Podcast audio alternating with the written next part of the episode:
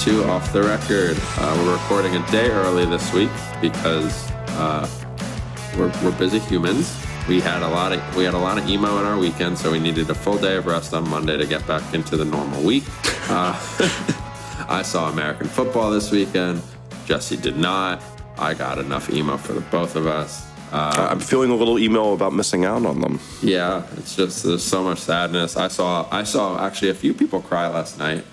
Wow. Yeah, there was a lot of you know I didn't necessarily feel old at the show because there are many many many people older than me, but it was like the first time where there was a noticeably older band crowd where there was just so many high school kids. It was kind of interesting, or maybe like you know freshmen, junior to freshmen, Wow. and it was it was interesting to see all the youngins um, see how Tumblr see how Tumblr works for bands. That's interesting. Yeah. But anyway, welcome to Off the Record. You can keep up with us at offtherecord.fm. We have show notes there. You can ask us questions. You can find us on iTunes and subscribe to us however you may like. Um, Jesse, there is one piece of follow up for you. So uh, I said that the Beeb was discovered by Usher, and the I think it's also a funny thing to discuss that when people say discovered, it's like always kind of silly because you know you can basically say you discovered somebody until they're a platinum artist. Like I always thought it was funny that like people would say Ross Robinson discovered at the drive-in when they were playing multiple nights at sold out clubs before did that record with them. The clarification is is for the Beeb, he was originally discovered by Scooter Braun, his manager, and then signed to Raymond Braun Music Group, which is, Raymond is Usher's last name, a joint venture between Braun and Usher and Island Records. RBMG is still listed as one of his labels, so Usher is apparently still receiving a percentage. Good on Usher. Uh, dude, dude, I have to tell you, I really like Usher. He's, he's- he's- you know, I, I- met him one time. He was such a nice guy He seems like a happy guy. he he was a, a sweetheart and he was uh, very very very politically intelligent. Yeah, he just seems genuinely happy to be really rich off of Justin Bieber. I mean, and you know, making all these ladies happy with those songs, like you know, all that baby making to those jams. Yeah, I do that. Yeah, Oh, were you gonna say you do that? You put on Usher with your girl? Wow, Zach, I did not see that one coming. I know, right? We're big Usher fans. All right, so we have lister questions.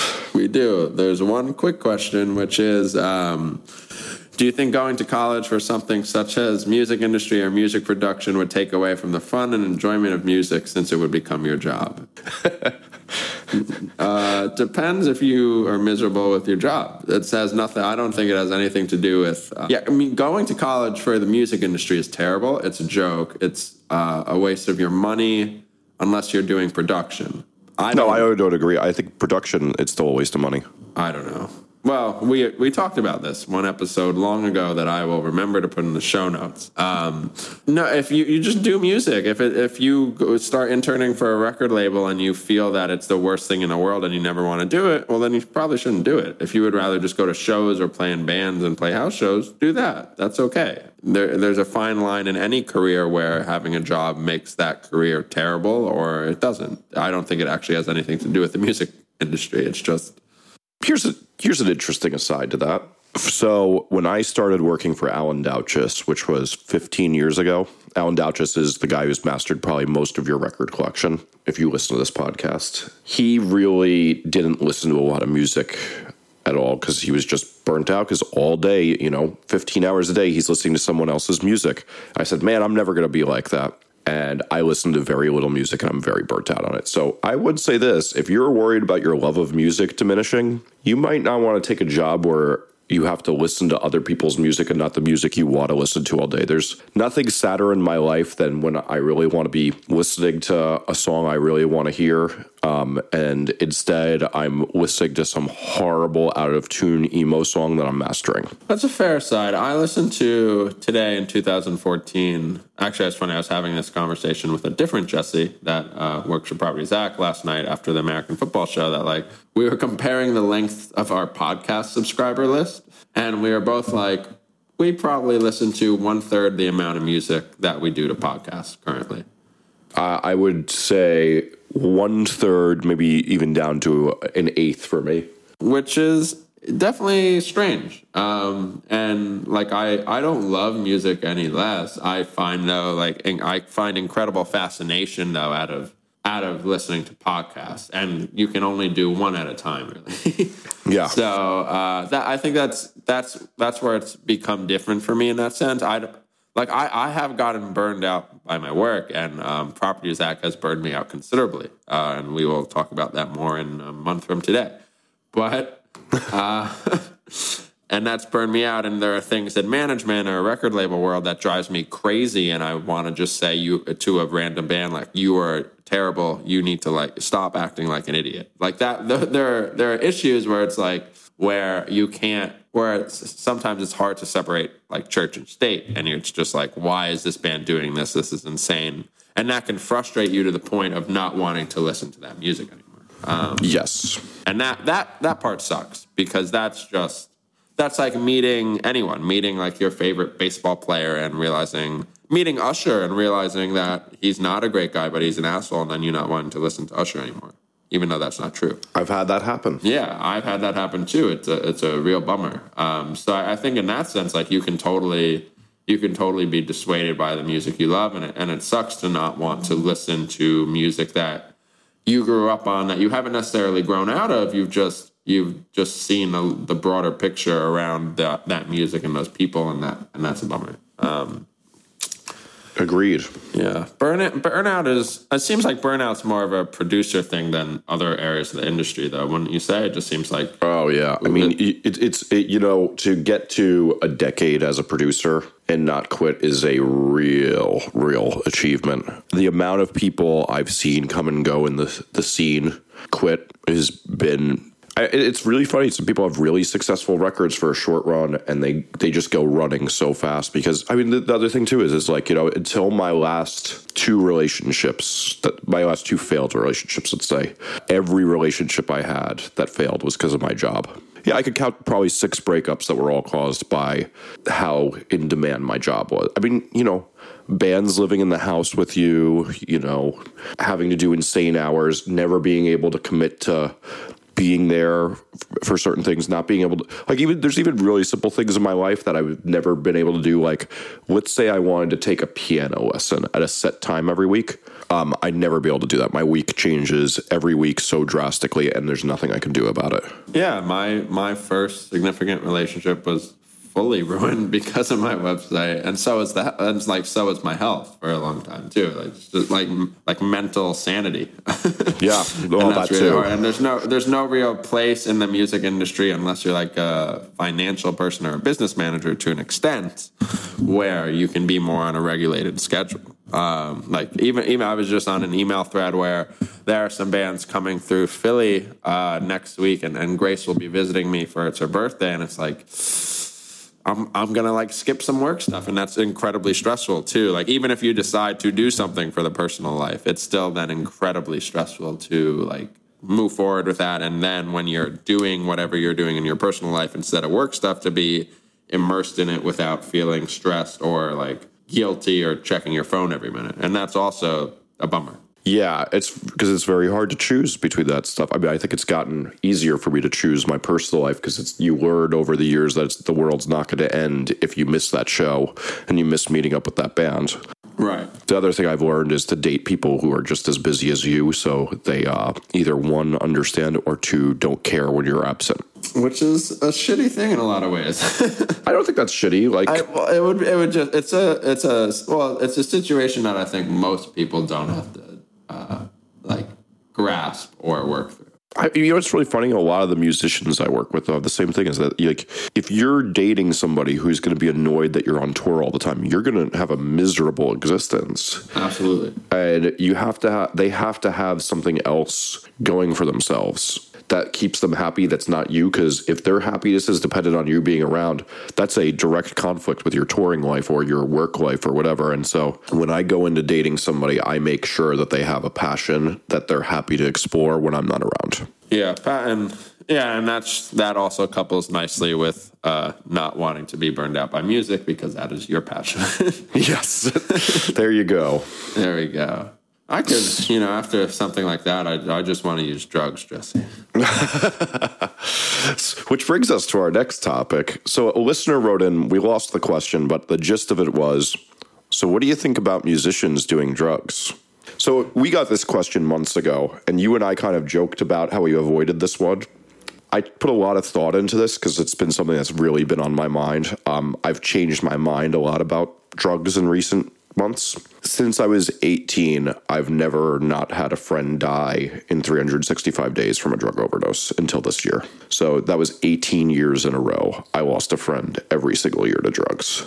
So I had a lot of animosity and a continually opened wound um, towards what drugs do to people. On the flip side, Bill Maher has this great joke I cite often, and I may have even cited it on this podcast that he says, Ban drugs? My record collection's a strong argument against that. There is no denying, and I don't care who you are, that especially as somebody who's watched what it's like when people stay sober in the studio. I used to force bands to be sober in the studio seeing the difference it sometimes makes with certain people to get that block down with some drugs that they just have learned to not be able to function any other way. Drugs really can help creativity. And um, so, what do I think about musicians doing drugs in an ideal world? It's not what I would like to see, and I wish everybody could come through their mental health things and learn how to be creativity without them, creative without them. But uh, that's not the case. And uh, sometimes drugs are really necessary to just get people to do the thing they do. And what we often see too is that the particular cocktail that somebody's doing, whether they're an alcoholic or they're just smoking tons of weed, that's when they write their best stuff. And once they stop, they start writing really terrible stuff. In fact, you can often see in someone's career that when they change their cocktail, as I like to call it, that that's when uh, the music starts to suck or that's when the music finally gets good. I've seen it go both ways. I've also, like, I'm of the, I don't know. This is a tricky subject because in a lot of ways it's like I don't care. Like you do what you want. I I personally don't like do drugs, but I drink whatever. At the same time, though, you know we've seen I've seen a few musicians this year be removed from their band setting because of drugs or things related to drugs or things that drugs have then spiraled into, and that's a really tough situation because that that not only forever potentially fucks up that band member's lives, but then that can also fuck up the band and then the perspective of the band from fan. Like it's a very quick spiral that can that can just mess everything up, and then that also affects on the back end. That affects the manager, the label, the the recoup cost, the, the, the people who uh, bought laptops that don't exist off of you on the internet. Exactly. So yeah, like I want my I want my uh, my my Poly MacBook Air, my Poly MacBook from Johnny Craig.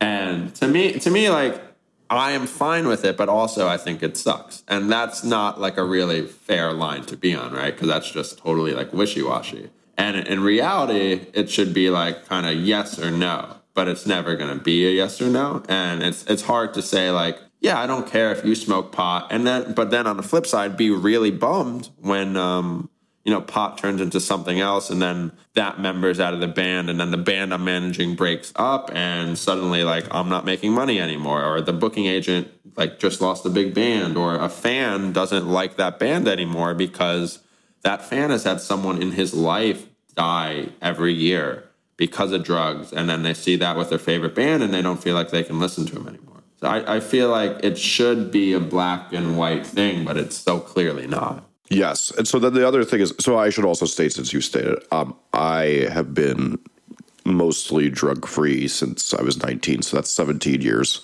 Um, I, once every three months, do a little bit of marijuana.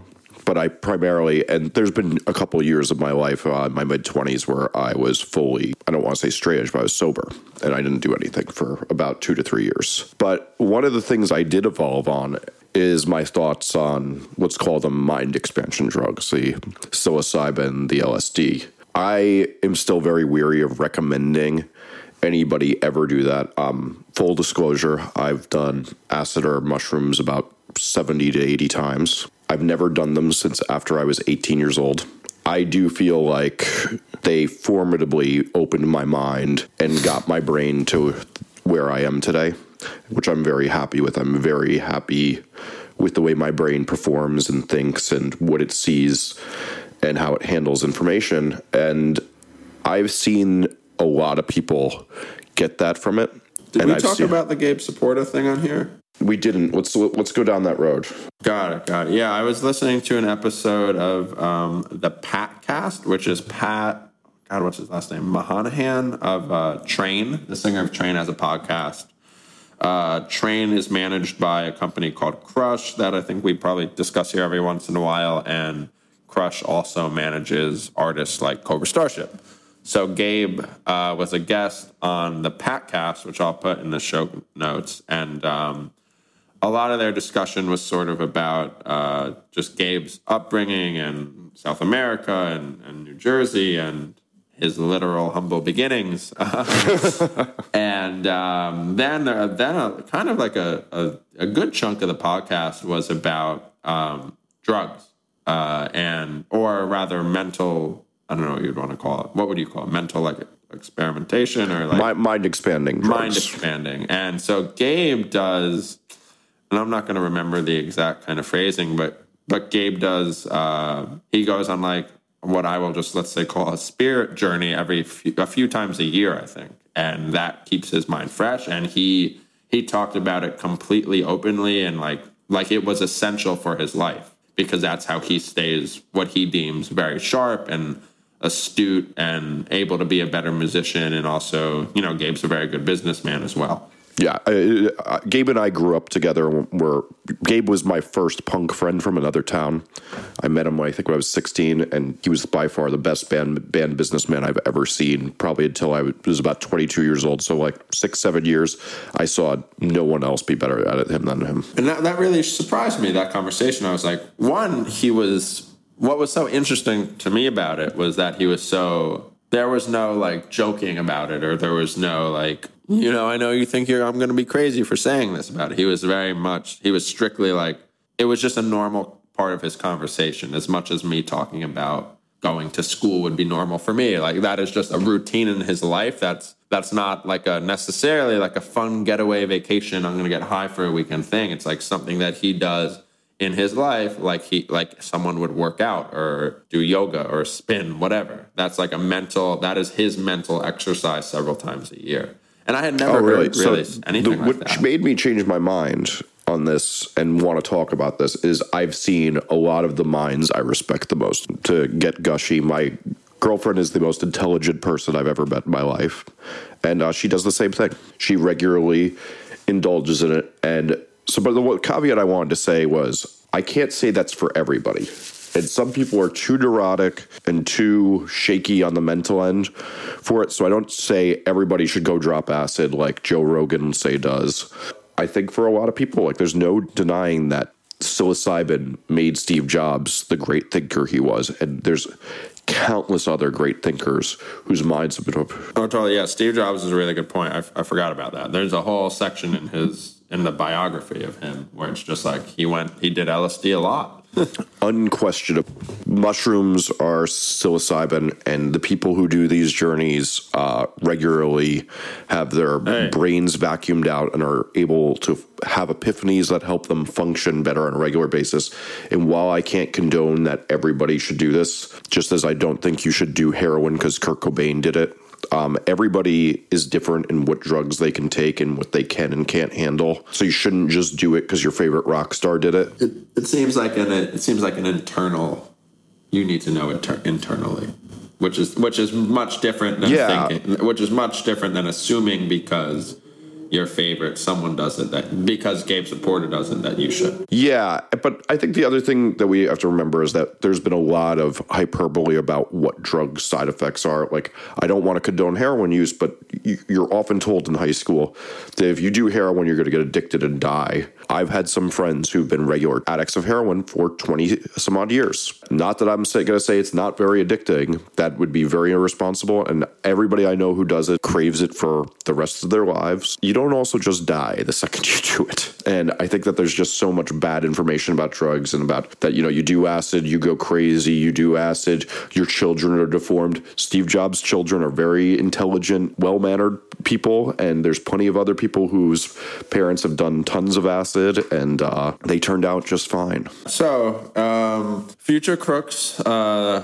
Bad Timing's first signing. Uh, our the band's album came out on um, October seventh. If you have checked it out, thank you. We started sending orders out last week or within the last ten days. As soon as we uh, streamed the album online, and our friend, friend of the show, Nick Mango, who runs uh, Limited Run and Card Included, and soon to be some other cool services. Um, he he bought the record and he opened it up this weekend and he played it yesterday and he texted me a little confused and said, "Did you mean to press this at 45 RPM?" And I was like, "Yeah, we did."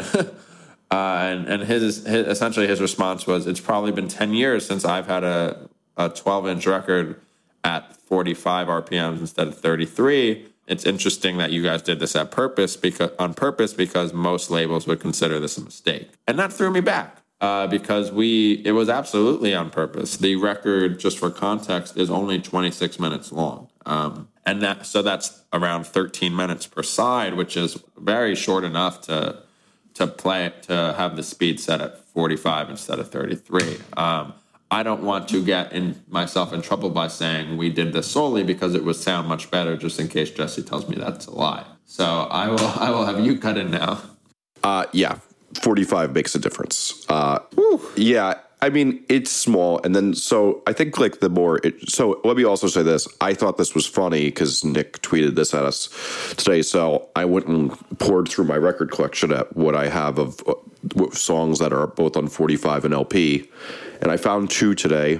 And, um, you know, I couldn't blind test myself because I didn't have another nerd around to help me. I listened back to the two of them and I sure enough, I mean, they were both very old punk songs, one from the 90s, one from the 70s that I was able to do this with. And yeah, it's cleaner. It's the transients sound better. Transients, uh, to the layman uh, who doesn't know this nerd speak, is like the initial sound of, like, let's say a drum hit is a transient um, or the pluck of a guitar. Yeah, they were clearer. It sounded better. Uh, it was sharper, crisper. It sounds better. But let me also say this if you're listening on your Crosley record player, that thing's such a piece of shit that you're never going to know anyway. If you're not sitting in an equilateral triangle to your speakers, you're never going to know. If you're listening through a USB port, oh, talk, say more about that. So, if the cheapest way, if you're like, hey, I want to enjoy my music more, instead of getting becoming a vinyl addict and forgetting your girlfriend's birthday and spending all your money on vinyl, that's a great. Oops, no, it's my girlfriend's. It's my girlfriend's birthday on Thursday. It's my, my, my, mine tomorrow, and I did not do that. I've been being a good boyfriend.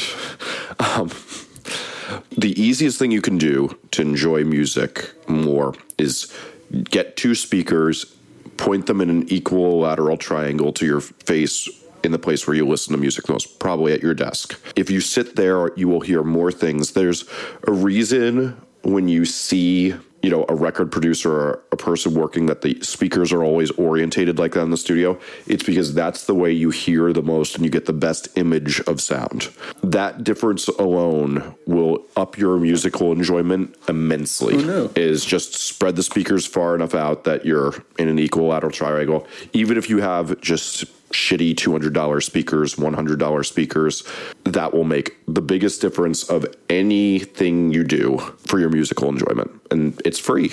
However, with 45, you brought up that they can be frustrating. I have a really fancy record player that you have to take the platter off and move a rubber band in order to change the speed. That's infuriating. I mean, you know, it's a whole step more than flipping the side of a record. And there's just something about it that makes me hate doing it so much. And uh, I just did it four times today when I was do- doing this test, and it, it made me infuriated, to be honest. Well, there's the thing where it's like if you have the the Crosley, it doesn't matter. Yes. Uh, but I feel like most of my labels customer basis is either has a Crosley and will soon switch off of it, or has a rec- like an Audio Technica player like I do, where you can just hit a button. Yes, that's what most people have who haven't like gone down the road, or you know, like what's even crazier is like uh, you know Alan Douches, who we mentioned before from West West Side Music. He has a twenty thousand dollar record player that floats on air. Oh man, I remember the first time you ever told me about that. Yeah, it's insane. It's and it's the greatest music listening thing I've ever seen. And like you think it's a joke when you say it floats on the air. It literally every part of the record needle is never touches anything. It is floating on air. It's so cool. I don't even understand. It's it, it, sometime we're gonna have to take a field trip up there, and uh, we'll have to do a YouTube episode um, for the podcast because it's really uh, it's special. But um, I wanted to get a little controversial here. Uh, and maybe talk about some other things that don't matter in sound since we're going down this uh, road and talk about what's snake oil and what's not. Well, this is great because I learned all of this in college. Uh, to revert back to our first question, so please let me have an educated conversation with you about sound. Gold connectors are snake oil. Unless the entire chain is gold plated, you're getting nothing out of that. So when the dork at Best Buy tries to sell you gold connectors, just say no and go buy a mono price cable from Amazon or monoprice.com, and you'll be in just fine shape. And you'll pay one tenth of the money, and all will be fine. Um, also, never buy anything at Radio Shack. They are four times the price of anything that's on the internet. Two, and I'm gonna I'm gonna, I'm gonna get a little controversial here. I feel like Will Yip kind of sold a bad goods to the public, talking about the magic of the Neve board. About to get real. Yeah, well, I don't think it's Will's fault. I think it's where other people took it, and I'm not trying to be like start a fight with Will because he's right. I've worked on Neve boards a million times. There's a certain magic to them, but I think it's become very exaggerated, and that people think that. And you know, the first thing that ever had this was tape. Is that people think this mystical vibe of tape is going to uh, what do you call it like make their record amazing and have this cool vibe. And there is no truth to that whatsoever. And i would put my $100 against anybody else's $100 that if i got to choose 10 records that i know whether they're digital or tape or not and play them for the person that if they could guess them all perfectly you could have my $100 I think you're actually starting a fight with uh, Dave Grohl, not Will Yip. Yeah, well, you know what was funny is I, the, the, those two things kind of happened at the same time is the documentary on the, that console and that. And listen, there's something magical about a Neve board, but we're talking about a subtlety here that you accumulate. And what's actually the magic is performances and songs. Now, what's nice is most of the bands who get the money to record on a Neve board usually have some good magic and some good stuff going. And when they don't, no one hears the record because no one talks about the record. So there's this, you know, circle of life going on here. But I kind of want to say the Neve board and tape are not snake oil. There is real things that happen with them that are a little magical, but they're a small subtlety. The other thing about it is, is um, most of the records you've been hearing for years have in fact been recorded on Neve boards or you know there's tons of records that have been having this happen over the years and there's tons that also sound fucking terrible that are made through them and it's the engineer and the producer who get a magical performance from great songs that matter so much more like I, I will always argue as somebody who likes will's recordings what actually is more of the thing is that will's a great producer not that he has this magical unicorn of a mixing board Right. and It's not like at the end of the day, like the the uh, the tools can only do so much without the operator. Yeah, and what ma- really makes great records is it, it so much is the operator. Um, one of the things Finn from Creative Live have uh, talked about doing, and um, I wish he would do, is just show, do a class on Creative Live where you use a, a great engineer or producer can do a make a great sounding record on a hundred dollar gear like just absolute crap. It's not going to sound as good as the other records they do on great gear, but it will still totally work because it's the person and their techniques. Yeah, sound setups or sound setups in general, whether it's like whether it's record like uh, you know like a Neve a board or whatever versus and then you know uh, two record setups are becoming more interesting to me as I'm continually slowly trying to avoid buying a new record player and sound stuff uh, instead of buying my girlfriend a birthday present. expensive and it's like at some point like I, I get well obviously i think it would be safe to say and i imagine you would agree with me that when you are producing a record or record or you're a band recording a record you want to it, you would still rather record with that great producer on something more than a hundred dollar system Yes, I'm not, um, not- that's not what I'm saying for- for sure. right but for the list for me for the listener right like I'm sorry, everyone. You're about to really think poorly of me forever on. It- it- like, let's impeach Zarrillo in advance, everybody. yeah, impeach me in advance here when I say, unless I'm flying on an airplane or going some very long distance, I just use my Apple headphones. So you want to know the funny thing is? I mostly use my Apple headphones too. I used to be famous for always wearing big head, expensive two hundred and fifty dollar headphones around my head. Right. But I bike ride in the city, and I need to leave one ear off on uh, the earbuds, and the Apple earbuds right to me compared to a lot of the other expensive ones. And to be fair, they sound a lot better than they did a few years ago, in my opinion. Um, when they did- Undoubtedly, they, get better all the time. Yeah, like you can hear some bass in your Apple headphones now, um, which is a surprise. Well, what's what I often judge, and to get really specific about that too, since we're going down nerd alley of sound stuff, is a lot of headphones don't even reproduce the bottom octaves. So there's notes that the musicians are hitting on the records you listen to that you're not even hearing on some headphones. Like they, what are those the Skullcandy ones? My ex was buying one, and it was buy buy two get one free, and I just handed her the money, and I took one of them to be nice to her because I'm that good a boyfriend. Man, I had to stop listening to them after one day because you, literally the E string or the guitar didn't even reproduce on those headphones. As we know, any music these days is pretty much built off the E. Yeah. I uh I don't know. I have like a nice pair of Sony studio headphones that I'm sure a lot of people have that I just take on like when I fly across the country or something. Um, but otherwise, just like I am not. I don't know. Like God bless you if you're a person that can wear like big over the head, you know, headphones every day when you're walking around, whether it's hundred degrees outside or like twenty degrees outside. You know, I just don't like. It's too much for me. It's not easy to. It's not easy to listen to music or a podcast with that. You know, uh, it's like I, this is this. This sounds like a first world problem, but I just recently got sunglasses for the first time in my life. Um, because I refused to wear sunglasses for until now. Well, well I'm, I'm on 36 years and counting, so So and I, res- I respect you greater than me. I gave in. My doctor scared me. Um, Speaking got- of snake oil, I got a very cool pair of sunglasses actually that are actually made out of vinyl. Um, you nerd. you know, you want to know how punk I am? How punk are you? They're made out of Dead Kennedy record. No way. That's pretty funny. Yeah. You got to link that. Yeah. You got to link that the show notes. I will. I will. I will. I will get a. I will get a little cut of that if you buy it. So I will link it, and you can buy very expensive sunglasses, and then you can judge me. Um, wow, um, you're, you're you're giving me competition for my claim earlier that I'm the punkest person alive. Yeah, man. I, I am wearing Dead Kennedy's music on my face, and people think I'm not punk. I'll show I'll show them. but anyway, with these sunglasses, right? Like I've never worn sunglasses before. I'm not. I have a. I'm. I have prescription glasses, so I I need to be wearing glasses, or I can't just not, or I can't see anything. And I'm not a girl, so I don't have a purse or like a handbag where it's just convenient. Are you trying to make fun of my man tote bag?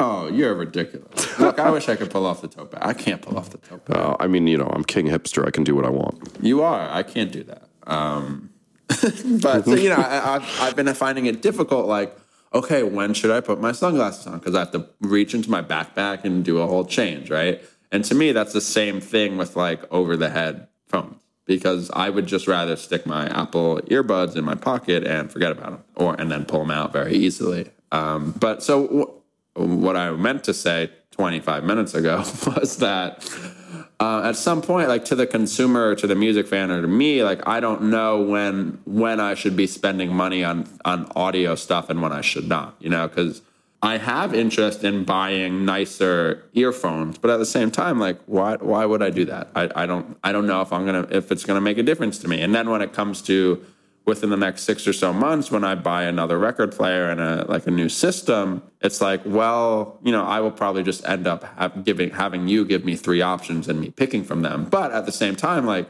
how much money do I want to spend? Isn't sensible for me to spend that much money when I'm not going to notice? Like, and then how do I know if I'm going to notice or not? It's it's it's not stressful. It's just like I have a little bit of an answer for that, though. Um, how will you know if you're going to notice? If you do what I said before, you sit in that equilateral triangle and you have good equipment. And I'm saying even just good, like you put a thousand dollars into your whole system. Let's say you have two hundred fifty dollar headphones, or you bought some four hundred dollar Yamaha HSM or HM8s or something. Um, for monitors, um, and you got a nice record player, your ears are going to learn and they're going to get better at listening. Um, one of the other things we could talk about in this is that producer legend Steve Evans had a great saying. You know, he talked about so Andy Wallace was this guy. He's mixed. There was one point that Andy Wallace had mixed all the top ten records sold uh, on the Billboard rock charts at one point. He's done everything from like the Beastie Boys on to like that at the drive-in record that we were talking about before that Ross Robinson did. Like he's done everything. Um, when he was doing when he was at the peak of his career, he was 70 years old. So no 70 year old has good hearing. I don't care if you're superhuman or not, your hearing has died a little bit. What hear what listening is actually about uh, it's oh, I should say it's actually about listening. It's how you've trained your ears to hear things and how you've trained them to listen. And you get better when you listen on good things and you hear more and you understand more. Like you know, it was a great example. Is um, this week a lot of people were talking about the way the New Found Glory record sounds, and a lot of people are not happy about it. And I had some friends say, "Ask me what is actually wrong with how this record sounds." And wrong is a weird word, and I don't want to say it sounds wrong. But I'm like, what you probably don't like is yes, the cymbals are buried, the guitars are shaped and EQ'd in a very not conventional way that's not on their their other records and I don't like it because I can't hear the drums. yeah that's just me. yeah, no, no, I mean, I, it's my, my problem with the mix as well and I, there's a lot of things that are just very wispy the toms boom too much um, but you know, there's that's just taste. And to be honest with you, you know what I found very funny is I can't listen to that record on my studio monitors, but if I put them on my uh, Apple earbuds, the mix barely bothers me. The point I wanted to make is you're training your ears to know what's wrong, what's right, and get more enjoyment out of your music is hearing those details. Like all of a sudden hearing that piano overdub that you never heard on Bleed American, let's say, and it's a record you've heard a thousand times. That's what happens when you listen in the equilateral triangle on a good system is you just hear things you wouldn't do and you start to understand music in a way you didn't. And if you take your music listening seriously, as I know anybody who could sit and listen to us bloviate uh, about this stuff obviously does. It's a fancy word. Thank you, thank you. Uh, anybody who will take the time to do this probably loves music enough that they want to invest in learning more and enjoying it more. And trust me when I say it's like, will you be able to hear it? Yes, because your ears are going to learn to hear it more by being on a good system. But if you're just listening on Skullcandy all day or through the speaker on your iPhone, you're never going to hear any details. That's a good. That's an interesting point. Like, yeah, I guess I would rather spend. I don't know how much extra, right? If I if that could be a possible side effect. Yeah, it's not possible. It's I, I would actually say it's definite because I've never seen it not happen when people do it. Like I've been watching people have this epiphany for 15 years as I've set them up with good systems. Yeah, I like that. That's good to know. Oh God, I'm now I'm now nervous for when I have to buy that. yeah, kiss that thousand or so goodbye. Mm, okay. you'll, you'll, you'll thank me in in a few years. Yeah, well, I don't know. My hearing is damaged. Uh, I I, re- I recently lost my pair of in ears, and I need to get a new one, and I'm paranoid. Hmm.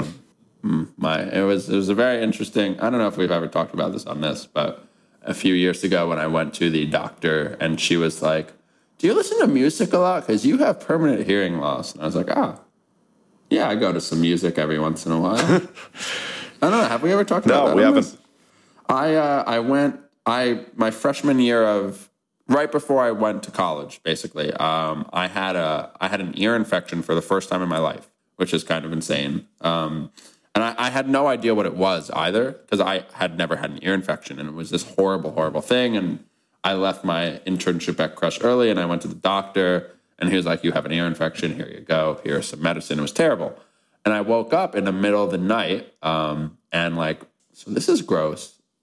My like eardrum popped which I guess is something that can happen when you have an incredibly infected yes. infection, whatever. Um, and it was very gross and gory, uh, and it was I did not know that was a thing that was possible. Mm-hmm. It was very shocking to me.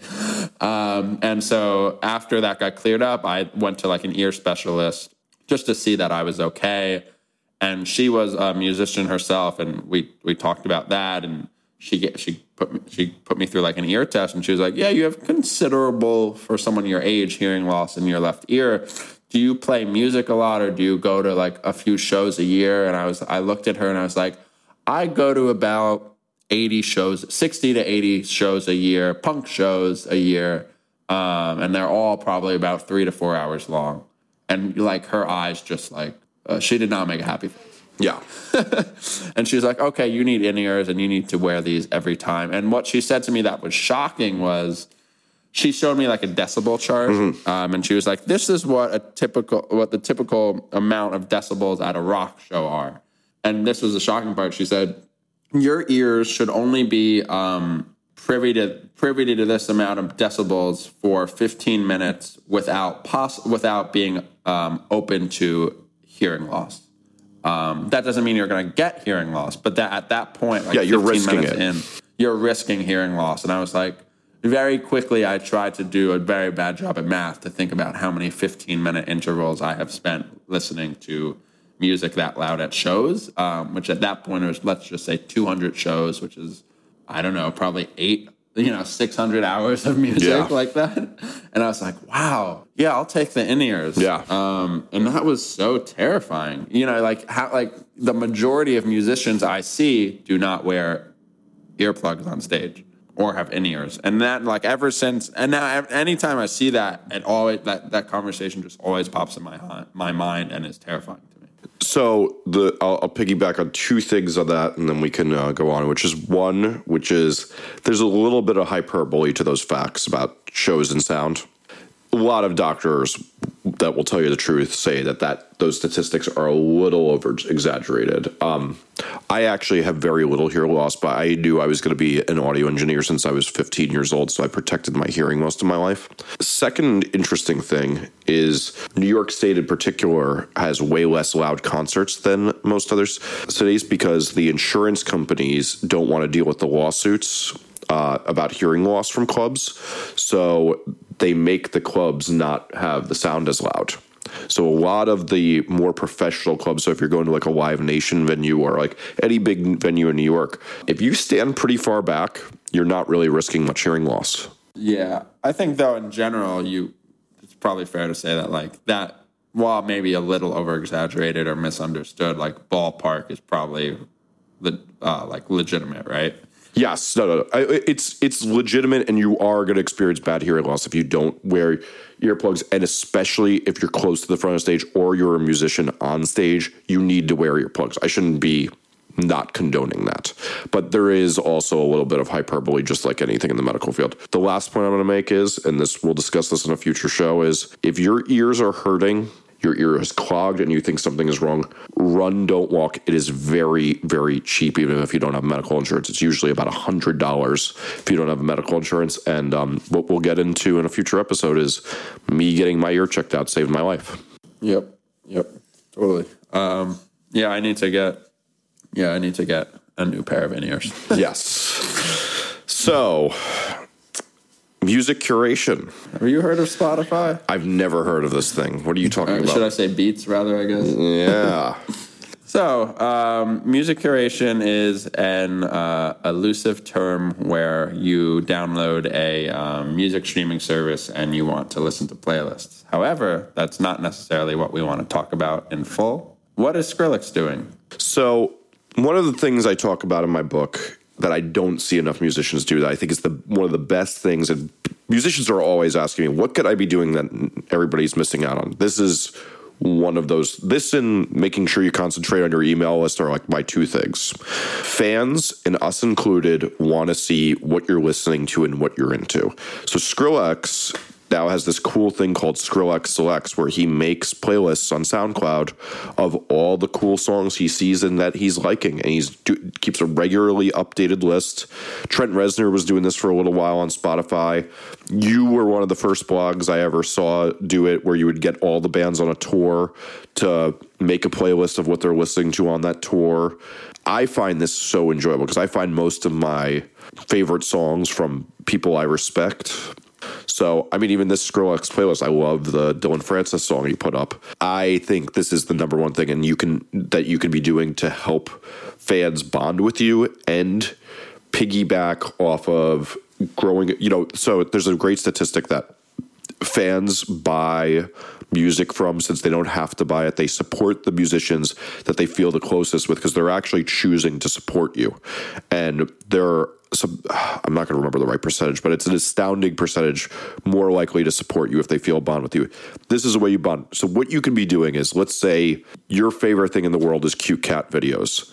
Make playlists on YouTube of your favorite cute cat videos and tweet and Facebook them out to your fans. All the ones who love cute cat videos, who are probably most of your fans anyway, are going to love that you do this and they're going to love you for it and they're going to want to support you more and they're going to talk about you and they're going to say to their friend, Oh my God, da da da da da, just posted this cute cat video thing. They go, Really? I haven't ever heard of them. And then it turns out you're their new favorite band and that's how your music spreads. So do this. Yeah, it's funny. I, I fully agree. Um, yet it's funny because I'm not in that target audience. Oh, really? Um, like we, we we've talked about this before. Like I don't listen to playlists. Uh, I listen to albums all the way through.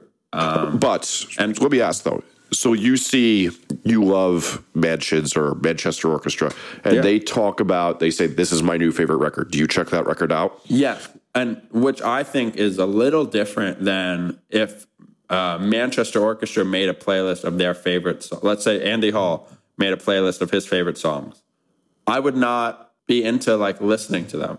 Um, I would like because to me, and I'm I'm now making a fake playlist by Andy Hull of songs I already like. So you know, let's say it's a Mansion song, and that leads into like a I don't know that wouldn't work. I don't know. Let's you know, let's just say they're all artists I haven't heard of. I would not be able to really. I may say like, oh, this is a cool song. Maybe I'll check this out. But I wouldn't. I just wouldn't want to listen to that whole thing because to me it would be jarring, and I wouldn't like know.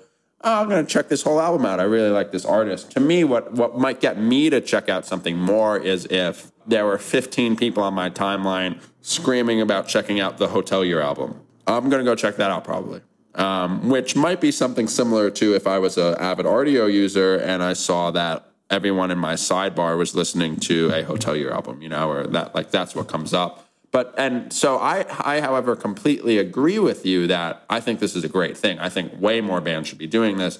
Why do you think we did we do the PropertyOfZack feature? Because people love seeing that shit. So those are posts are successful for you. Yes, we are, however, killing them off soon. Um, but we, this is the thing. Like, if we want to get a little meta on the site, Uh, really to- quickly, like, you know, features have a, a lifespan um, in general. Like, unless it's a review or an interview, which is a very always changing thing, features in general have a lifespan. Um, the playlist feature is just at the end of its lifespan. Like when we started it, I this is the thing. Like when we started doing that in 2011, Yeah, eleven or twelve, Um, right? Yeah. we I was 2011. We were really we as far as I know, and I'm not saying that we were the first ones or anything because I'm sure there's like a you know like a hip hop website, right? But like I was the first. It was You were the I- first I saw it. I read a lot of different styles of blogs. a, I thought it was a fantastic idea, and I was like, you know, and to be fair, uh, every other website in our genre started doing it after us, and that's not like a credit Yeah. thing or whatever. That's just I just never saw it beforehand. I remember I even emailed you and I said, You should do this. You're like, Yep, already on it. Yeah. It was just, I just thought about it. And what's funny is I'm not, again, even back then, I was not in the target audience. Um, maybe this is like a bad thing to me to say. I've never listened to an artist playlist on PropertyOfZack um, because I just don't, that's just not how I consume music. But I, I recognized, I guess, at a decently young age before, or even before these streaming services were in America, that like this was a thing. Um, and now at this point, like we we've done it so much, and it's just kind of stale on our website. But if I'm a if I am manager of a band and I know that Joe from Knuckle Puck really likes making playlists for himself, I'll say, "Hey man, why don't you publish this and tweet it from the band account?" yes. Be- because one, you're probably going to be listening to some of your friends' music that are in small bands, and why not make them bigger, hopefully? But also, it's going like Jesse was saying, it's going to be a good way for people to bond with you. Um, I like bonding with artists I like too. You know, like if I ha- if uh, an artist I like tweets about the Brooklyn Nets, I may be like, that's awesome. You know, that that does like that's just one form of bonding. It could be about tech, it could be about music, it could be about movies, you know, like oddly enough, um, I am a I'm what I would consider myself to be a My Chemical Romance fan, but not you know as I am any other band where I'm not like I'm not a super fan of My Chemical Romance. I like their music. but I've always, I never felt connected to My Chemical Romance as a. I remember very, very vividly, like ten years ago, watching music videos for Helena and uh, I'm Not Okay on MTV, and I really liked those songs, but I was never like the person that didn't exist next to me because I went to school in New York. That was like that that band changed their life, you know. And I because I couldn't, I wasn't into all the over t- the topness, you know, all the costume stuff, which I think is very cool. It just wasn't. That's not what connected me to it. However, since Gerard Way has sort of joined Twitter and is now tweeting about, it's funny. There's a there's a podcast that I'll also put on the show notes. He was uh, on this Grantland podcast, and um, this guy Andy Greenwald, who uh, wrote uh, a lot of popular emo stuff once upon a time, made a comment like, "Most fans only knew you behind a mask and like makeup, uh, and now you tweet about your pancakes uh, every Saturday." Uh, like the pancakes you make for your daughter every Saturday, and you tweet about comics and music that you like and stuff like that. And uh, that's for me, as someone who's just a casual fan of My Chemical Romance, that's made me much more interested or feel connected to like Gerard Way's life. And I really enjoy reading his tweets because uh, he doesn't seem like a really rich musician that's an asshole. You know, Yeah. he seems like a grounded person that has genuine interests in the world, and they might not be my interests. Like I don't care about comic books, but I I, I don't know. I have found that I I am now closer to my uh, to Gerard Way as a musician because of natural thing that he tweets because he decided to make his life more about how he presents himself rather than like a black costume. You know. I think a theme of this episode is that if you're personable, open, and nice to the world around you, then we're going to like you more. No one likes me. Shit. Just that kid on the Absolute Punk podcast uh, comments the other day. He really likes you. Yeah, he really likes you. yeah. So, what do you have to recommend? Oh, you go first. Well, that, that, you're letting me go first because I'm recommending a product of yours. Thank you. Cash money, please. Somos and Sorority Noise have a split coming out on Bad Timing Records, and I produce the Somos side of it, and it's some of my favorite songs I've ever produced. So I'm recommending that because I love those songs, and that band needs to get bigger and bigger and bigger because they're an amazing band. God, what did I do this week, man? I don't even. What do I recommend? I don't. I don't know. I'm scrolling through my podcast list since I don't listen to music anymore. Um, man, I got nothing. You know what? Listen to the Grantland Pop Culture podcast because, like I was just saying, there's a really great interview with Gerard Way and another really good one with um, uh, Jack Antonoff from from Fun and Steel Train and uh, Bleachers, and uh, it's nice to listen to a podcast where you can learn a lot more and and get uh, just learn insight about like an artist that you really love. To me, most of the podcasts I listen to are tech podcasts, but it's nice when I can listen to a podcast with a musician that I don't really know anything about um, besides the music, and then see like, oh, this makes a lot more sense now. Uh, so.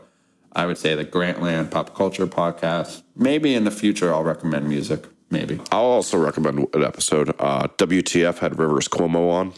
Oh God, that was weird in a good way. Yeah, and I, you know, I am one of those people. I only like the first two Weezer records. I wish they dropped off the planet, but what a good conversation and really interesting. And when you know when when Maron hits somebody who's open about stuff at times or really uncomfortable and he keeps jabbing them, it really could be one of the best interviews there is. I got off of a plane at LAX and I took a shuttle from there to, to Grace uh, two weeks ago now, and that's what I listened to. And I was very, very tired. It was like midnight her time, so it was like 3 a.m. here. Oh, that's was- way past grandma's uh, hours over here. Yeah. And I was like, I was, it was so uncomfortable, but in a good way, I guess. Like, you should listen to the podcast. I'm like, I don't like Weezer at all. I'm not a fan of Weezer even at all. I wish I could. Like, Weezer is one of those bands where I wish I loved them, and I, I mostly d- strongly dislike Weezer, um, but still, like, they're an interesting band to me.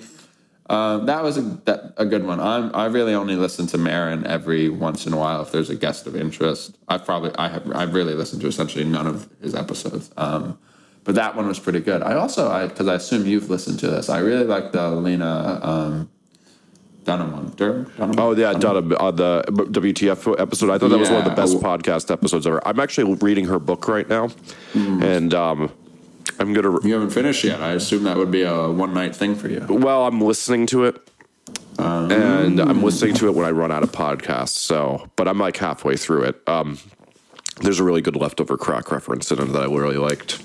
Really? yeah, it's re- I, I I spit out my drink on the sidewalk of Williamsburg. It was really really really funny. That's funny. On the uh, on the Grantland podcast with Jack, he mentioned, um, or maybe it was with Marc Maron. you mentioned, Lifetime and But yeah. yeah. he mentioned this band, the first band he was ever in, I think called Outline. yeah, yeah, I Outline. mastered their I mastered their record. Oh no shit! Because I was with Fred Feldman from Triple Crown on um, on Friday, and I was also with Joe Marro from the early November. There are some name drops. I'm sorry. And um, we, we- and we were talking about just bleachers and Jack Antonoff, and a conversation came up about that podcast episode with Outline. And I I don't I know nothing about this band except that they were talking about it on the podcast. And I had no idea that came out on Triple Crown, I guess. I didn't know that either. Yeah, I think what I like, yeah. didn't, but Uh, Fred was like, "Yeah, I should probably repress that on vinyl now." Yeah, really. I mean, I- you know what's really funny is there's a lot of kids who come to my studio who really love that record. Um, it was cool. It was like you know, Cool.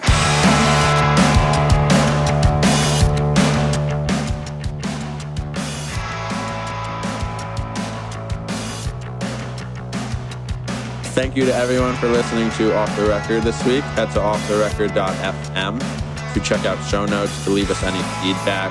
Jesse can be found at Twitter at Jesse Cannon. I'm at Z Zarrillo, and our podcast is at Off the Record FM. We'll be back next week.